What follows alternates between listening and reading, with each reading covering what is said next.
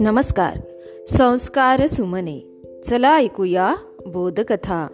या उपक्रमामध्ये मी विद्या गवई नरवाडे आपणा सर्वांचे पुन्हा एकदा हार्दिक स्वागत करते. बालमित्रांनो आज आपण एका मुलाची गोष्ट ऐकणार आहोत. गोष्टीतला हा मुलगा अतिशय संतापी स्वभावाचा आहे आणि त्याच्या या रागावर नियंत्रण तो कसे मिळवतो त्यासाठी त्याचे वडील कोणती युक्ती करतात हे आज आपण या गोष्टीमधून जाणून घेऊया. चला ऐकूया आजची गोष्ट. गोष्टीचं नाव आहे शहाणपण लोखंडी खिळ्यांचे. एक मुलगा होता. तो अत्यंत संतापी स्वभावाचा होता. त्याला सतत कसला ना कसला तरी राग येत असे. जणू काही राग त्याच्या नाकाच्या शेंड्यावर बसला होता. त्याला राग आला की मग त्याला काही भान राहत नसे. त्याच्या मनावरचा ताबा नष्ट होई आणि मग वाटेल ते तो बोलत असे लोकांचा अपमान करीत असे अत्यंत असभ्य भाषेत बोलत असे. आणि भानावर आल्यावर पुन्हा माफी मागत असे. त्याचे हे संतापणे माफी मागणे हे चक्र सतत सुरू असे. लोकही त्याला मोठ्या मनाने माफ करत असत. मुलाची ही वागणूक त्याच्या वडिलांना अजिबात आवडत नसे. त्याचे वडील अगदी विरुद्ध स्वभावाचे होते.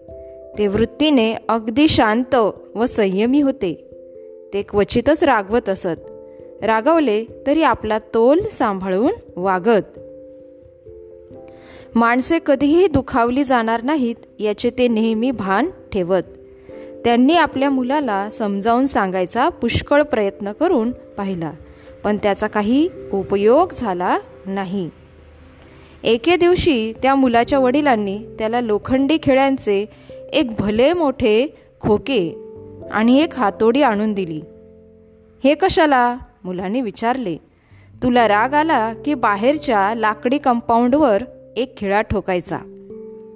प्रत्येक रागाला एक खिळा असे प्रमाण ठेवायचे. दिवसभरात किती खिळे ठोकलेस ते मला रोज रात्री सांगायचे. वडील म्हणाले त्या मुलाच्या घराभोवती सुरेख लाकडी कंपाऊंड होते. तिथे खिळे ठोकायची कल्पना त्या मुलाला काही पसंत पडली नाही. पहिल्या दिवशी त्याने सदोतीस खिळे ठोकले. दुसऱ्या दिवशी पण त्याने तेवढेच खिळे ठोकले. पण जसे जसे दिवस जाऊ लागले खिळ्यांची संख्या कमी कमी होऊ लागली.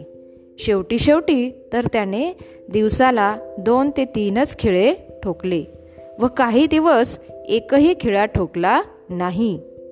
हे त्याने जेव्हा वडिलांना सांगितले तेव्हा त्यांना पण आनंद झाला.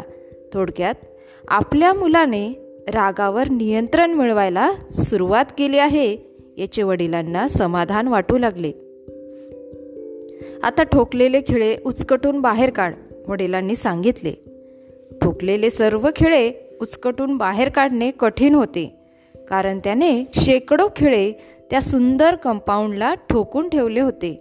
शेवटी मोठ्या मेहनतीने त्या मुलाने ते सर्व खिळे उचकटून काढले. शाबास आता कंपाऊंड कसे दिसते? कोण्या एकेकाळी सुरेख दिसणारे ते कंपाऊंड आता खिळे ठोकलेल्या छिद्रांमुळे विद्रूप दिसत होते. कल्पना कर की खिळे ठोकणे ही तुझी राग येण्याची प्रक्रिया आणि खिळे उचकटून काढणे ही तुझी माफी मागण्याची प्रक्रिया. पण आता काय झाले? तर आपले सुरेख कंपाऊंड विद्रूप आणि उद्ध्वस्त झाले. माणसाच्या मनाचेही असेच आहे. आपल्या रागामुळे संतापामुळे इतरांना अपशब्द बोलल्यामुळे मनामध्ये कटुता निर्माण होते. ही नाती ही मन जोडायला फार मेहनत घ्यावी लागते.